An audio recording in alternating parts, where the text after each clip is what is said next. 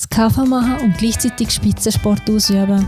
Das geht und zwar mit einer Sportlehre. Was das genau ist und wie das funktioniert, erzählt uns der Lukas, mein heutiger Gast im Talents Podcast.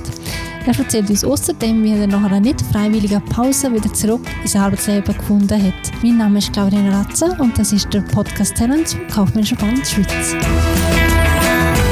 Hallo Lukas, schön bist du da. Hallo Claudia, ja, freut mich. Zum Aufwärmen haben wir gerade eine kurze Fragerunde mit drei Fragen. Das mache ich mit allen Gästen. Und zwar einfach, um die gerade mal ein bisschen besser kennenzulernen. Ähm, von wo kommst du? Ähm, ich komme von Böckten, Basel-Land, wohne aber mittlerweile in der Stadt zu Basel. Ja, bin dort aufgewachsen und noch nicht weitergekommen. Wann hast du das KV abgeschlossen? Das KV habe ich 2013 abgeschlossen. Und was ist heute dein Beruf? Ja, heute ist mein Beruf, das ist noch schwierig zu sagen. Also ich bin eigentlich immer noch kaufmännischer Angestellter, habe mittlerweile einen Abschluss in äh, Betriebsökonomie im Bachelor, ähm, bin momentan noch Student im Master und ähm, ja, ich nenne mich eigentlich Generalist, also ich mache alles Mögliche mit meinem jetzigen Arbeitgeber. Sehr gut, dann wäre das mal die Aufwärmrunde gewesen. Wie alle aus Ihren Talenten hast du mal eine kaufmännische Ausbildung gemacht, also das KV hast du abgeschlossen. Du hast eine Special Edition davon gemacht, nämlich eine sogenannte Sportlehre. Was ist das genau? Also Sportlehre, ähm, ich habe ich hab Leistungssport gemacht, ich bin Velorennen gefahren und habe dann die Möglichkeit bekommen, in, in einer speziellen Klasse, in einer Sportklasse, ähm, die Lehre zu machen. Ähm, Sportklasse heisst, wir haben äh, unter der Woche ähm, verschiedene Trainingsfenster gehabt. Also wir haben nicht klassisch an einem oder zwei Tagen Schule gehabt, sondern wir haben ähm, Schule gehabt am Montagmorgen, am Dienstag und Donnerstag nur den halben Morgen und am Freitagmorgen und haben dann zum Beispiel am Dienstag und Donnerstag in der zweiten Morgenhälfte können trainieren. Bei mir war das immer ein Krafttraining gewesen. Ich habe vom, vom Lehrbetrieb aus mega viel Unterstützung bekommen. Also ich habe zum Beispiel immer am Mittwochnachmittag frei gehabt, um zu trainieren. Der Unterschied ist noch, zu der normalen Lehre, es geht ein Jahr länger. Also die Schule ist drei Jahre gegangen, aber die berufliche, berufliche Ausbildung ist vier Jahre gegangen. Und ähm, ja, das ist eigentlich so eine Sportlehre, ja. Und noch das ist der gleiche Abschluss wie ein normaler KV-Absolvent, also das eidgenössische Fähigkeits... Genau, du hast einen EFZ-Abschluss und das Einzige, was nicht möglich war, ist in der Sportklasse, du hast nicht Berufsmatur machen Die okay. habe ich dann im Nachgang noch gemacht. Ja.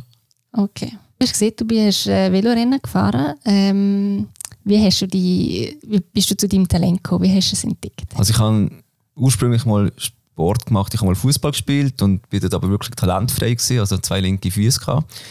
Und mein, äh, mein Papi, der ist immer schon Velo gefahren. Der ist auch in einem Veloclub Präsident gewesen.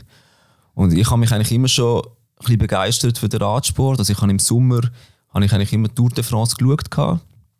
Habe dann ähm, bin eigentlich dort ein grosser Fan von Lance Armstrong, auch wenn, er, auch wenn das noch eine tragische Endung hat mit seiner Doping-Geschichte. Aber ich habe wirklich, mir so gesehen, wir sind in der Badi und ich bin am Nachmittag heimgegangen, Tour de France schauen und bin dann wieder noch in den Badi gegangen. Also mir ist das wirklich wichtig gewesen. Und ja, als ich dann mit Fußball aufgehört habe, habe ich mal ein Rennvelo ausprobiert und so ein einschlagendes ähm, Erlebnis war, ich bin mit dem Papi über den Gotthard gefahren von Airolo. Und wir sind dann bis auf Stanz gefahren, meinte ich, und haben dort, das war etwa 100 Kilometer. Gewesen. Und das ist so, ich glaube, der endgültige Auslöser gewesen. Und dann habe ich gesagt, ich will Rennen fahren, ich will richtig trainieren. Und so bin ich in das reingerutscht. Das war mit 14 gewesen. Die, die Sportklasse oder Sportlehre ist ja eben dafür ausgerechnet, dass man Sport und Ausbildung miteinander verbinden kann.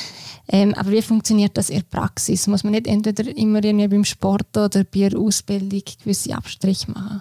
Nein, also das habe ich eigentlich nie müssen machen. Also durch, durch das, dass es eben so gut organisiert ist, habe ich mich eigentlich auf der einen Seite gut auf die Ausbildung können konzentrieren und gleichzeitig auf den Sport. Also ich hatte wirklich viele Trainingsfenster, gehabt, wo ich auch trainieren unter der Woche. Auch wenn ich Trainingslager hatte oder Wettkämpfe, die unter der Woche waren, dann habe ich eigentlich immer frei bekommen. Das war nie ein Problem. Gewesen.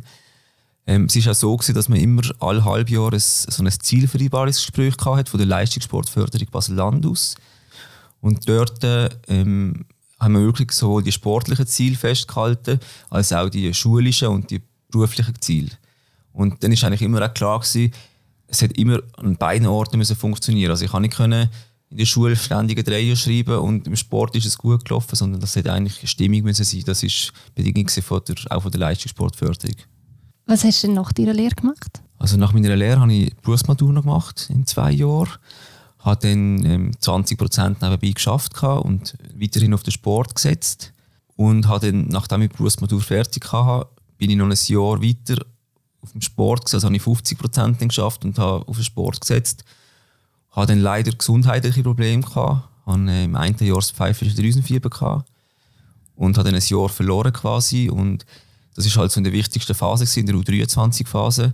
Dort muss man halt wirklich sich bewähren, dass man irgendwo einen Profivertrag ergattern kann. Und bei mir hat das dann halt wirklich so ein, ein Rückschlag gewesen. Und ich habe dann den Anschluss eigentlich nicht mehr ganz geschafft und habe dann 2016 entschieden, mit dem Leistungssport aufzuhören und dann eben ein Studium anzufangen. Dann ist also Gesundheit praktisch der Auslöser vom Ende der Profisportkarriere gewesen? Das schon ein bisschen. Also ich hatte das Pfeifer gehabt und nachher war es eigentlich, gewesen, ich habe dann immer wieder, bin immer wieder ein bisschen angeschlagen gewesen, was ich vor dem pfeiferischen Düsenfieber nie ein Problem war. Und habe dann für mich einfach gemerkt, sobald ich ein gewisses Volumen habe trainieren wollte, hat der Körper rebelliert. Und ich sage immer, Gesundheit ist halt auch ein Teil vom Talent. Und bei mir hat das halt dann nicht mehr zusammenpassen. Und dann habe ich für mich auch eingestehen, dass der Zug zum Profi-Werden ist abgefahren ist. Mit der Sportlehre und dadurch, dass du Teilzeit weitergeschafft hast, hast du deine Karriere wie auf zwei Bahnen können aufbauen. Also wäre auf der einen Seite eben mal sportlich gewesen, auf der anderen das kaufmännisch betriebswirtschaftlich mit der KV-Lehre. Aber trotzdem hast du ja dann irgendwann eben deine Leidenschaft, das Velofahren, also das Velorennen fahren, aufgeben. Ähm, ist dir das schwer gefallen oder ist es okay für dich, weil du noch wie eine zweite Option hast? Ähm, nein, also das ist, ist natürlich gar nicht einfach gewesen. Das ist ein, ist ein, ist ein Traum gewesen, der geplatzt ist. Also ich meine, ich habe ich hab für den Sport. Ich bin 24 Stunden Sportler gewesen. Ähm, ich habe immer davon geträumt, irgendwann eine Tour de Suisse oder eine Tour de France zu fahren. Und ähm, das ist gar nicht einfach zu akzeptieren, dass das jetzt halt nicht in Erfüllung gehen wird. Es ist mehr so ein bisschen im Nachhinein, dann, als ich das Studium angefangen habe, wo ich dann ein bisschen gemerkt habe, ich bin aus dem Tunnel draußen oder aus dieser Blase draußen. Ähm, und wo mir dann eigentlich gezeigt hat, es gibt noch ganz viel anderes im Leben, wo lebenswert ist. Also das, der Traum ist jetzt nicht in Erfüllung gegangen, aber ich habe noch ganz viele andere Sachen, die ich mir als Ziel kann nehmen kann, die ich erleben kann. Und das hat dann eigentlich sehr gut geholfen, schlussendlich das abzuschließen. Und ähm, ja, was hast du nach deiner Sportkarriere gemacht? Also der Sport ist weiterhin ein, ein zentrales Thema gewesen. Ich habe dann angefangen, ich bin den Marathon gelaufen, habe von mehr aufs Laufen noch gesetzt. Also eigentlich der Austauschsport ist immer so ein das Thema gewesen. Und ähm, eben beruflich oder auch ausbildungstechnisch ist es dann mit dem Studium losgegangen. Betriebswirtschaft im Bachelor. Das ist vier Jahre gegangen, weil ich es auch berufsbegleitend gemacht. Also für mich ist immer klar, das Vollzeitstudium kommt nicht in Frage. Ich will nebenbei arbeiten. Ich will können Theorie in Praxis umsetzen. Und ähm, das ist eigentlich sehr cool gewesen. Genau. Und ähm, ja, auf Ende, Ende Bachelorstudium oder dann auf Anfang, wo Corona kam, hat es mir dann ähm, den Boden unter den Füßen weggezogen. Was ist passiert? Ich bin aufgeboten worden vom Zivilschutz in ein Testzentrum für ähm, Corona, also Corona-Test, Patienten gegenüber und das Testen. Also zum Anfang der Corona-Krise dort? Anfangs Corona-Krise, ja. das war Mitte ja. März, also wirklich ja. dort, was, was losgegangen ist. Und ähm, ja, ich hatte müssen plötzlich so in, in dieser Schutzkleidung, also das, was man nur vom Fernsehen kennt, hat, die weißen Schutzkleider mit Masken, Brüllen und allem, ähm, habe ich dann müssen in, in einer Turnhalle stehen und dort sind Patienten reingekommen, also oder Corona-Erkrankte reingekommen zum Testen. Und irgendwie die Situation hat mich dermaßen überfordert, auch mit, mit dem Unwissen, was jetzt auf uns zukommt. Man hat irgendwie die Bilder gesehen von Italien, wo ähm, die Leichen wegtransportiert worden sind und einfach so man hat wirklich nicht gewusst, was kommt. Und bei mir hat das irgendwo wahrscheinlich auch eine gewisse Angst ausgelöst. Ähm, was passiert, wenn Familie, Freunde kommen? Ja, einfach, wie gehst du mit dem um? Und ich habe dann wirklich auch einmal habe ich einen halben Zusammenbruch in der Dusche, wo ich dann wirklich brüllt habe und einfach Angst hatte. Und ja, ich bin aber dann einer, der nicht geht und sagt, ich bin überfordert mit dem Einsatz, sondern ich will dem mein Bestes geben. Und ähm, das ist sicher ein, äh, auch ein entscheidender Fehler gewesen. Weil schlussendlich bin ich in eine Manie reingeraten. Ich hatte dann wirklich ähm, auf der einen Seite extrem viel Energie gehabt, ich war extrem kreativ gewesen, aber ich war auch völlig in meinem Film inne Ich habe wirklich das Gefühl ich, ich könnte jetzt Corona heilen. Ich habe dann auch ähm, so ein bisschen wie, ähm, wollen, dass ich durch äh, Alain Berset und der, ähm, Daniel Koch erreiche, dass ich denen zeigen kann, hey, so geht's und Familie, Freunde haben nicht mehr gewusst, was machen. Also es hat, es hat eine Situation gegeben, wo wir äh, am 3 Uhr morgen bei mir in den Wegen sind, meine sechs besten Freunde. Und die haben ähm, haben auf mich eingeschrauben, weil sie nicht mehr an mich angekommen sind und ich habe sie angeschrauben, weil sie nicht verstanden, dass ich Recht habe. Und ein Teil von ihnen hat dann brüllt. Also wirklich, das ist, ist wirklich sehr emotional und sehr eindrücklich gewesen. Und es ist dann so weit gegangen, dass man mich in die psychiatrische Klinik Basel eingeliefert hat, ähm, wo ich dann noch eine Diagnose bipolare Störung bekommen habe. Ja, das ist dann, die Manie hat etwa anderthalb Monate angehalten. Und bei der bipolaren Störung kommt irgendwann das Gegenstück Depression. Und ja, in die bin ich dann reingeschlittert quasi. Und ähm, hatte dann anderthalb Jahre sehr schwere Depressionen gehabt. Anderthalb Jahre ist eine mega lange Zeit. Zeit, die auch gebraucht worden ist, um die Medikamente äh, richtig einzustellen. Das hast du mir im Vorfeld gesehen. Dort hast du mir auch gesehen, dass ähm, du während dieser Zeit krankgeschrieben warst, nicht geschafft hast oder weniger geschafft hast. Wie hast du denn nach dieser langen Zeit, nach anderthalb Jahren, zurück ins Arbeitsleben gefunden? Also ich sage mal, es ist nicht nur der Weg zurück ins Arbeitsleben, es ist generell der Weg zurück ins Leben gewesen, mhm. weil ähm, ich hatte zwei Optionen gehabt. Option 1 war, ich akzeptiere die Krankheit, ich versuche zu kämpfen, ich ähm, finde einen Weg aus dem raus. Oder Option 2 wäre, ich, kann nicht damit umgehen und dann wäre ich aber früher oder später tot gewesen. Weil äh, ich hatte suizidale Gedanken. Gehabt. Ähm, ich bin wirklich ab und zu mal am Bahnhof gestanden und habe gedacht, hey, ich kann nicht mehr, das wäre jetzt auch vorbei, wenn ich diesen Schritt machen würde. Und äh, Gott sei Dank habe ich nicht gemacht, ähm, einfach weil ich dort ein sehr tolles Umfeld hatte ähm, das war Familie, das war die damalige Freundin, das sind ähm, die Freunde sonst und ich glaube, die haben mir, haben mir gezeigt, hey, ich will zurück ins Leben. Und ähm, ich glaube, das Wichtigste ist einfach, die Geduld zu haben, bis die richtigen Medikamente gekommen sind. Weil ähm, schlussendlich kannst du die Krankheit nur mit Medikamenten behandeln. Und ähm, da hat jede Therapie hat zwar genützt, ich habe versucht, durch Therapie auch meinen Alltag ein bisschen zu gestalten, mal joggen oder so, auch wenn das sehr viel Überwindung gebraucht hat. Ähm, es hat Momente gegeben, wo ich, da bin ich nicht aus dem Bett rausgekommen morgen. Das ist um 6 Uhr der Wecker ab, aber ich bin nicht vor der halb elf aufgestanden. Weil es einfach nicht gegangen ist. Das geht heute zum Glück alles wieder. Und äh, ich kann wirklich sagen, ich bin zurück ins Leben gekommen, auch zurück in den Arbeitsalltag. Und ähm, bin froh, habe ich die Medikamente, die ich muss nehmen muss. Auch wenn es 15 Tabletten sind im Moment am Tag, was sehr viel ist, aber langfristig wird das weniger. Und ich weiß einfach, ich muss das nehmen, damit ich normal leben kann. Und die Krankheit ist jetzt ein Teil von meinem Rucksack, den ich mittragen muss. Du hast schon einen Blog über deine Krankheit geschrieben, und zwar einen, einen sehr eindrücklichen und sehr persönlichen. Du hast dort geschrieben, dass deine Krankheit eben unheilbar ist und in der Zeit, dass ein Rückfall möglich wäre, was wir natürlich nicht hoffen. Ähm, in dem Zusammenhang schreibst du, wie du dir den Umgang wünschst von dir gegenüber oder jemandem gegenüber mit einem psychischen Problem. Du schreibst es so, genau gleich wie bei jemandem, der Diabetes hat. Ich hoffe, dass ich von der Gesellschaft ebenso gleichwertig akzeptiert werde. Jetzt ist es gut ein Jahr her, seit du wieder voll am Arbeiten bist. Wie ist es in dieser Zeit äh, gegangen? Wie du es wahrgenommen? Wirst du gleichwertig akzeptiert oder gibt es so gewisse Nachteile? Nein, die gibt es eigentlich nicht. Was eigentlich wunderschön ist, ich habe von Anfang an habe ich mir gesagt, ähm, ich habe sehe keinen Grund, dass ich die Krankheit für, äh, verheimlichen muss sondern ich bin eigentlich von Anfang an offen mit dem umgegangen. Also das heißt gegenüber Freunden, auch gegenüber Freunden, die vielleicht nicht so nachgestanden sind oder auch wenn ich eben im Studium, dann im Master jetzt, wo ich den Blog schreiben musste, habe ich gewusst, ich will über das Thema schreiben, weil mir das wichtig ist. Und ich glaube, ähm, dass es generell keinen kein Nachteil gibt, wenn man offen darüber redet, weil die Leute sehen ja nicht in einen rein. Und eben die Krankheit, die hat kein Bild nach außen. Du hast nicht wie jemand, der einen Ausschlag hat oder so, du das siehst. Und ich glaube, es ist einfach wichtig, dass, dass das in der Gesellschaft wirklich immer mehr akzeptiert wird. Weil es gibt es immer mehr. Man liest das jetzt in den Medien, gerade bei den Jugendlichen, was zunimmt. Und ich denke am Schluss gerade in der Berufswelt, Arbeitgeber sind, sind heute einfach gefordert, dass sie auf das eingehen. Weil Leute, die so eine Krankheit haben, die haben trotz allem ein enormes Potenzial. Und ich glaube, es ist ein Interesse von einem Arbeitgeber auch, so Arbeitnehmer trotzdem zu gewinnen und aber dann entsprechend auch auf das einzugehen und schauen, wie kann man den Arbeitsalltag gestalten, dass es für solche Personen auch eigentlich einen normalen Arbeitsalltag gibt. Genau, das ist ein bisschen angesprochen. Wie, wie könnte man denn so den Arbeitsalltag gestalten? Oder wie, was empfiehlst du Arbeitgeber zum Beispiel, wie man am besten auf Personen ähm, eingeht, die jetzt eben eine psychische Erkrankung haben?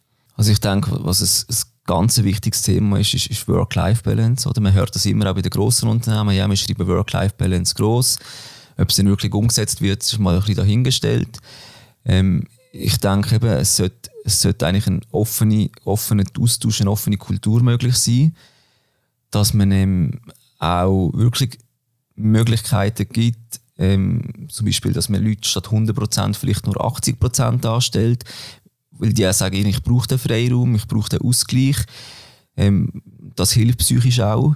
Und dass man ähm, auch die Arbeit vielleicht so gestaltet, dass es nicht nicht, all, dass es nicht monotone Arbeit ist, sondern dass, man, ähm, dass es flexible Arbeitsmöglichkeiten gibt, dass es eine abwechslungsreiche Arbeit ist, dass es auch ein gesundes Volumen ist. Also ich, ich sehe das immer wieder, ich habe auch Kollegen, die die arbeiten als Wirtschaftsprüfer, die, die arbeiten 60, 70 Stunden in der Woche. Und ich sage einfach, das kann nicht gesund sein, langfristig. Weil du musst ja irgendwo noch ein Leben, ein Leben nebenbei haben. Es kann nicht nur aus dem Arbeiten bestehen. Natürlich, im Optimalfall macht dir der Job so Freude, dass du kannst sagen, es ist ein Teil ähm, von meinem Leben, der mir Spass macht. Aber ähm, wenn du, wenn du Arbeitnehmer hast, die das Gefühl haben, sie müssen und sie, sie mögen nicht mehr und Vorgesetzte das nicht erkennen, dann hat das fatale Folgen. Das kann Burnout sein und Burnout ist nichts anderes als eine psychische Krankheit. Weil Burnout gibt es so eigentlich nicht, sondern Burnout ist eine Depression schlussendlich. Und es, es nützt doch niemandem etwas, wenn man die, die Leute verheizt. Weil du musst etwas Neues suchen, du hast Ausfälle, du hast ja nur negative Folgen als, als Unternehmen. Und darum solltest du dort eigentlich investieren und sagen, hey, dort müssen wir den Fokus drauf legen. Wir bieten unseren Arbeitnehmern auch Möglichkeiten an, Hilfe an, Unterstützung an, genau in diesem Bereich. Ja, es ist sehr etwas Wichtiges, was du da ansprichst. Man sollte nicht nur davon reden, sondern auch spezifische Maßnahmen umsetzen. Jetzt ist es im Alltag aber immer noch vielfach ein Tabuthema. Also man wird vielleicht auf die psychische Gesundheit unterdessen aufmerksam gemacht, also eben Work-Life-Balance etc. Aber wenn man wirklich ein psychisches Problem hat, redet man nicht darüber, vor allem nicht im Arbeitsalltag. In deinem Blog zitierst du auch noch einen Doktor von der Psychiatrischen äh, Universitätsklinik Zürich, wo sieht, es ist eine Ignoranz der Bevölkerung zu denken, dass ein Knochen zwar brechen, das Gehirn aber nicht krank werden kann. Also ähm, psychische Probleme werden nach wie vor irgendwie eben tabuisiert, ignoriert und das, obwohl gemäß Bundesamt für Gesundheit rund ein Drittel der Schweizer Bevölkerung unter psychischen Problemen leidet. Was meinst du, warum, warum ist das Thema immer noch so tabu? Das ist eine gute Frage. Ähm, ich, ich glaube, der Mensch hat sehr viel Mühe, Schwäche einzugestehen. Und psychische Krankheit ist schlussendlich eine Schwäche. Und zwar nicht eine negative Schwäche, aber es zeigt, die Person kann nicht das leisten, was erwartet wird. Und gerade in unserer heutigen Leistungsgesellschaft hat das halt wie noch keinen Platz. Und es getraut, man getraut sich dann nicht das eingestehen, weil man will ja eigentlich mit, den, mit der Masse mitschwimmen. Und ich glaube, wir müssen einfach von dem Gedanken wegkommen, dass das heute nicht möglich ist, dass es, dass es eben in die falsche Richtung geht, dass es so viel mehr Menschen in der Schweiz, die mit diesen Problemen kämpfen. Und gerade wenn die sich eben würden öffnen und das Thema stärker thematisieren würden, dann äh, glaube ich auch, dass es zu einer größeren Veränderung kann kommen Aber solange natürlich die Mehrheit das für sich behaltet, nicht mit dem offen umgeht, ähm, ist, es wie, eben, ist es wie stigmatisiert. Man sagt, ja, es ist eigentlich gar nicht da, obwohl man von den Statistiken weiß, es ist da. Aber ähm, es wird wie nicht akzeptiert. Und ich glaube, ich glaube, dort ist einfach großer Handlungsbedarf da. Und dort Dort sehe ich aber auch unsere Regierung, also dort ist auch der Bundesrat gefordert, dort in diesem Bereich einfach mehr zu machen. Nochmal konkret zum Arbeitsalltag. Wie gesagt, rund ein Drittel der Schweizer Bevölkerung hat Symptome von psychischen Erkrankungen. Das heißt, jeder von uns ist schon mal damit in Kontakt gekommen, hat vielleicht jemand im Team mit einer psychischen Erkrankung oder ist sel selber betroffen gewesen und ähm, hat vielleicht auch die Erfahrung gemacht, dass es immer ein super heikles Thema ist, wie man in so Situationen umgeht. Zum Beispiel, wenn man wenn jetzt jemand Fußbruch hat und die Person kommt mit Gips und Krücke ins Büro, dann sieht man das, man kann darüber reden und vielleicht auch der Person irgendwie helfen. Aber wie geht man mit psychisch Erkrankten um, wo man jetzt nicht gerade konkret ein Problem sieht? Was, was empfiehlst du da? Also ich glaube, jetzt gerade wenn man das Beispiel nimmt vom, vom gebrochenen Fuß, dort ist ja dann oft so, dass man eigentlich sehr hilfsbereit ist, dass man sagt, hey, soll ich das Zeug vom Drucker holen, weil du kannst jetzt nicht davonlaufen vom, vom Arbeitsplatz oder ist es umständlich. Und ich glaube, mit jemandem, der psychische Probleme hat, ist es nicht groß anders. Weil das Schlimmste, was man, also das finde ich, das Schlimmste, was man machen kann, ist, dass man die Person einfach in Ruhe lässt, weil dieser Person geht es ja nicht gut. Und dann ist es eigentlich umso wichtiger, dass man dieser Person etwas Gutes tut. Und das heißt nicht, dass man geht und irgendwelche Rotschläge gibt im Sinne von, ja, reiss dich doch einfach zusammen oder ähm, jetzt hast du halt heute einen schlechten Tag, das kommt schon wieder, sondern dass man dieser Person dass man die Person einfach voll integriert. Das heißt, wenn man in die Kaffeepause geht, nimmt man die Person auch mit und man, auch, man redet auch über gewisse Themen, also jetzt nicht über die Krankheit, aber man, man versucht sie völlig eigentlich normal zu behandeln auf eine Art, weil es gibt nichts Schlechtes, als wenn man sie ausgrenzt. Und dass man auch vielleicht einfach mal fragt, hey, wie war dein Tag gewesen? oder was hast du gemacht über das Wochenende? Einfach so eigentlich legitime Fragen, die man auch einer gesunden Person stellt. Und ähm, dass man aber auch ja, halt weiss, der Person geht es nicht so gut. Und wenn sie halt mal einen halben Tag jetzt nicht ins Büro kommt, weil es einfach schlecht geht, dass man dann das einfach auch akzeptiert. Bei psychischen Erkrankungen kann es so sein, dass man längere Zeit ausfällt. Bei dir ist es ja auch so gewesen. Du bist ja eine lange Zeit ausgefallen. Du hast dann den Weg zurück ins Büro geschafft und zwar zur gleichen Anstellung, zum gleichen Chef, zum gleichen Team. Wie ist dein Vorgesetzter in dieser Zeit mit dir umgegangen? Oder was hat dir am meisten geholfen, dass du den Weg wieder dorthin zurückfindest?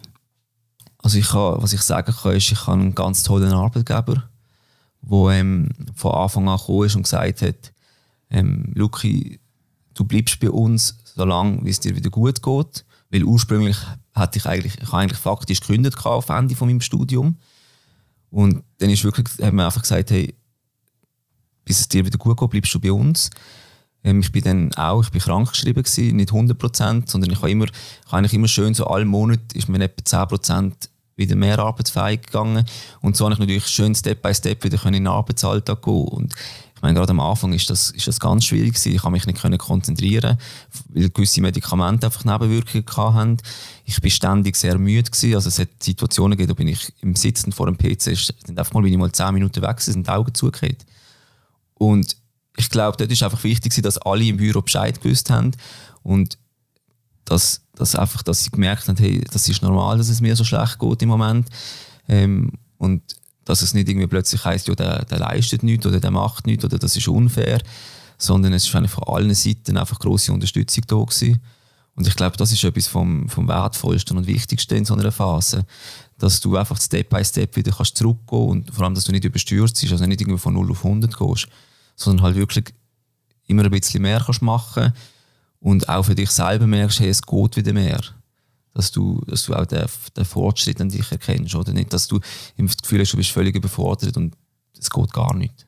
Ähm, du bist jetzt ja wieder seit, ähm, also seit Anfangsjahr wieder voll im Arbeitsalltag und hast sogar mit dem Master dann wieder angefangen. Also du hast es wirklich wieder geschafft, ins normale Leben zu steigen. Kannst du dir nochmal sagen, was machst du jetzt genau heute alles und woher geht es in der nächsten Zeit? Also genau, ich habe im Februar das Jahr ich Master angefangen an der Hochschule Luzern und zwar im Bereich Online-Business und Marketing. Und ich arbeite nach wie vor 40 Prozent bei meinem jetzigen Arbeitgeber. Ähm, wird sicher dort noch bis Ende Master arbeiten, das ist Ende nächstes Jahr. Und seit zwei Monaten bin ich noch selbstständig. Ich habe mit Digital Look meine kleine eigene Agentur gegründet ähm, das ist im Moment so ein Zeitvolumen von 20 bis 30 Prozent pro Woche, was mich in Anspruch nimmt. Und dort einfach vor allem im Bereich Online-Marketing und Webdesign. Und ich habe jetzt dort doch schon für einen grösseren Kundenstamm zählen. Was eigentlich, ich habe nicht gedacht, dass es so gut startet, aber es ist jetzt so gut gestartet, was mega lässig ist. Und ähm, ja, neben all dem versuche ich nach wie vor ein bisschen im Austauschsport treu zu bleiben. Auch wenn ich natürlich durch die anderthalb Jahre Depressionen extrem an Ausdauer verloren habe, weil ich halt einfach praktisch keinen Sport gemacht habe, ähm, habe ich mir jetzt vorgenommen, nächstes Jahr den Zürich-Marathon zu laufen. Auf den bin ich am Trainieren, auch wenn es natürlich nicht mehr so eine Zeit wird geben, wie ich vorher gelaufen wäre, wo ich noch also ich bin jetzt auf eine Art wieder gesund und trotzdem habe ich die Krankheit, aber wenn ich vor der Krankheit könnte laufen, ja. Aber mit dem muss ich, das muss ich akzeptieren und ich glaube einfach die Freude am Aussport, der hilft mir extrem. Genau, zum Schluss frage ich immer noch äh, nach einem Karrieretipp Und zwar, was ist dein Karrieretipp? Was möchtest du unseren Zuhörerinnen und Zuhörern mit auf den Weg geben? Ich glaube, das Wichtigste ist, dass man flexibel bleibt, dass man nicht das Gefühl hat, dass es gibt nur diesen Weg, sondern dass man gerade mit dem KV eigentlich sehr, sehr viele Möglichkeiten hat, was es natürlich nicht immer einfach macht. Man kann auch zu viele Möglichkeiten haben. Aber ähm, ich, denke, es ist eine super Basis, um zum nachher wirklich ähm, sich in eine, in eine Richtung zu bewegen, wo man, wo man Freude daran hat. Und, und Freude ist das Wichtigste. Also macht das, was euch Freude macht und, und nicht, äh, nicht das, was das Gefühl habt, ich muss das machen. Das ist, ist das Falsche. Und ähm, vielleicht noch so als abschließender Tipp, also es ist gerade bei mir so, ähm, ich renne überhaupt nicht dem Geld nach, sondern ich renne dem nach, was mir Freude macht. Schönes Schlusswort. Danke vielmals, schön bist du da gewesen und hast deine Geschichte mit uns teilt. Und ähm, ja, ich wünsche dir auf jeden Fall alles Gute für deinen Master und für deine Selbstständigkeit oder wo immer wo dein Weg herführt. Danke vielmals, dass ich da sein wenn ihr jetzt noch weitere Geschichten wollt lesen oder eben hören ähm, wo alle mit dem KV gestartet haben, die findet ihr auf unserer Webseite kvv.ch talents. Und falls du einmal möchtest deine Geschichte mit uns teilen, dann, dann melde dich bei uns. Du findest Kontaktdaten ebenfalls auf unserer Webseite.